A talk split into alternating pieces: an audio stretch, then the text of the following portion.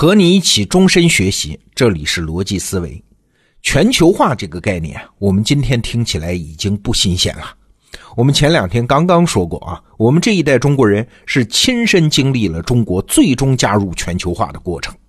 也正是因为咱们中国的加入，人类历史上第一次形成了一个全球统一市场。所以啊，我们难免会觉得，所谓的全球化就是指这个全球统一市场嘛？全球化这件事儿，它就是新近发生的事儿嘛？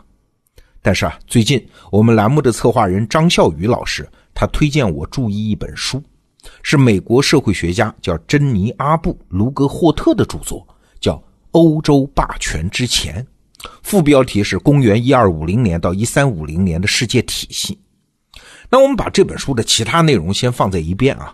这本书有一个非常颠覆性的观点，他说，在十三世纪，我们这个世界除了美洲之外，其他地区就已经进入了一个很高水平的全球化时代。你可能会说什么？十三世纪？那在中国是南宋和元朝哎，欧洲还没有开始文艺复兴哎，大航海时代还远着呢，怎么会有全球化呢？对这是另外一个意义上的全球化。说白了，这本书重新定义了什么叫全球化。现在我们都觉得全球贸易体系才叫全球化。社会学家卢格霍特说，真正意义的全球化指的是啥呢？是指在全世界范围内都出现了一种普遍适用的、为复杂社会运作而服务的规矩和制度，这才叫全球化。我们注意。这句话里面有两个非常重要的关键词啊，第一个关键词是普遍适用，也就是说，甭管你是哪个地方的人，语言通不通，你都认这个规矩和制度，这就叫全球化。我们举个最简单的例子，股票，不管是美股还是咱们中国的 A 股，不管是美国的纳斯达克还是道琼斯啊，这些市场之间都是不通的，也不管你会不会讲外语。哎我们所有人都知道，它指的是企业的融资手段和公众的投资手段。你都知道高抛低吸、追涨杀跌这些共识，全世界都认，这就叫普遍适用。那第二个关键词呢，是为复杂社会运作而服务的。那在农业社会啊，其实我们也有一些全球的共识嘛，比如说不劳动者不得食这些规矩，全世界也都认。但是请注意啊，它只是为一个简单的小农经济服务的规矩，它并不鼓励人和人之间的深入交流，这就不能叫做为复杂社会运作而服务的规矩和制度。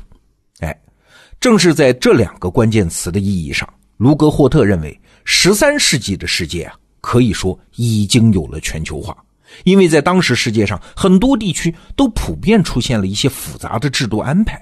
而这些规矩呢，大家基本上都承认啊。那这些规矩有哪些呢？我们举一些例子啊。比如说，第一，铸币制度，货币这个东西出现的很早啊。不仅金银可以当货币，什么贝壳啊、布匹呀，都可以当货币。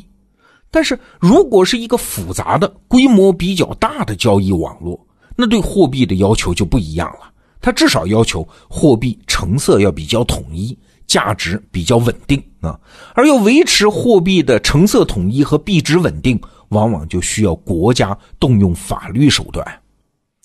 在十三世纪的时候啊，各个文明都不约而同的开始重视铸币这个问题。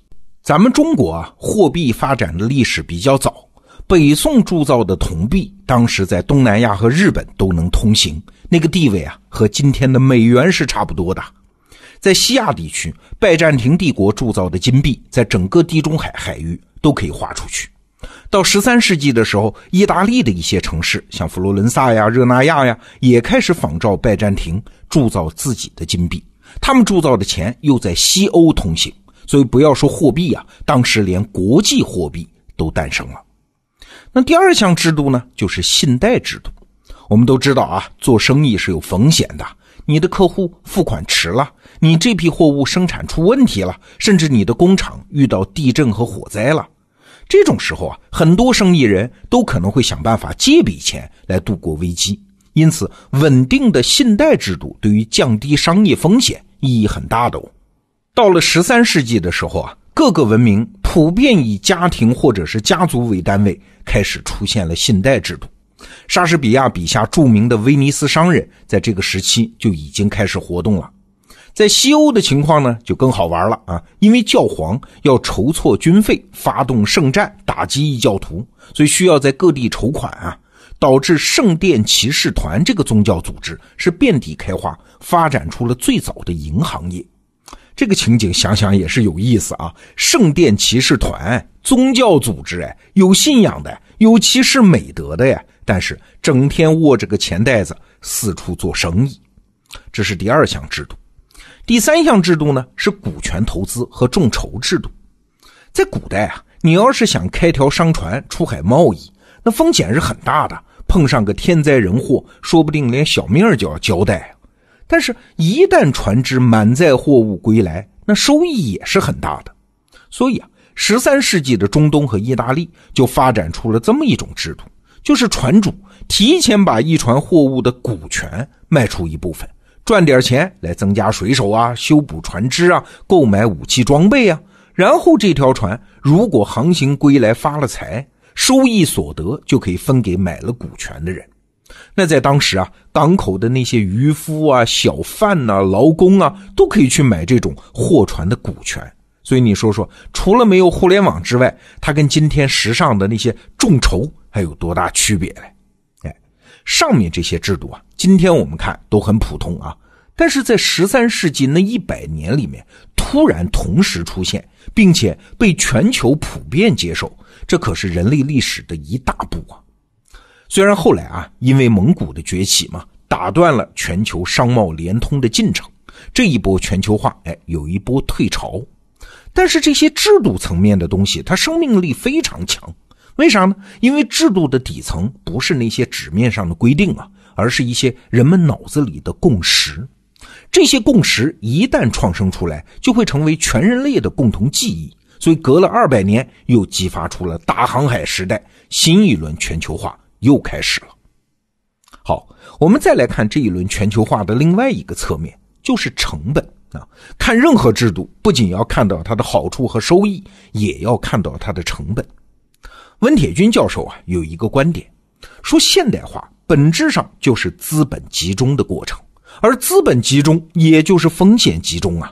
而为了解决风险，制度的成本也必须要提高。所以，越是现代化的制度，制度成本越高。你想，十三世纪的时候，无论是出现了铸币制度、信贷制度，还是股权制度，背后都要支付两种高昂的成本。第一呢，是国家力量的崛起，你要养活国王吧，养活议会吧，还有军队、警察和官僚系统。那第二呢，是专业服务人群的出现啊，比如说围绕刚才那些制度，有一些文书啊、律师啊、法官呢、法学家呀等等，他们都是不生产财富啊。不从事商品交换的人呢，用今天的话说啊，都是第三产业的服务人员。当然，那就只有等这个社会的剩余财富多到一定程度，才养得起这么一帮人呢。其实啊，直到今天还是这么一番道理。很多人羡慕西方发达国家法治水平高，但是你得比较一下数字啊。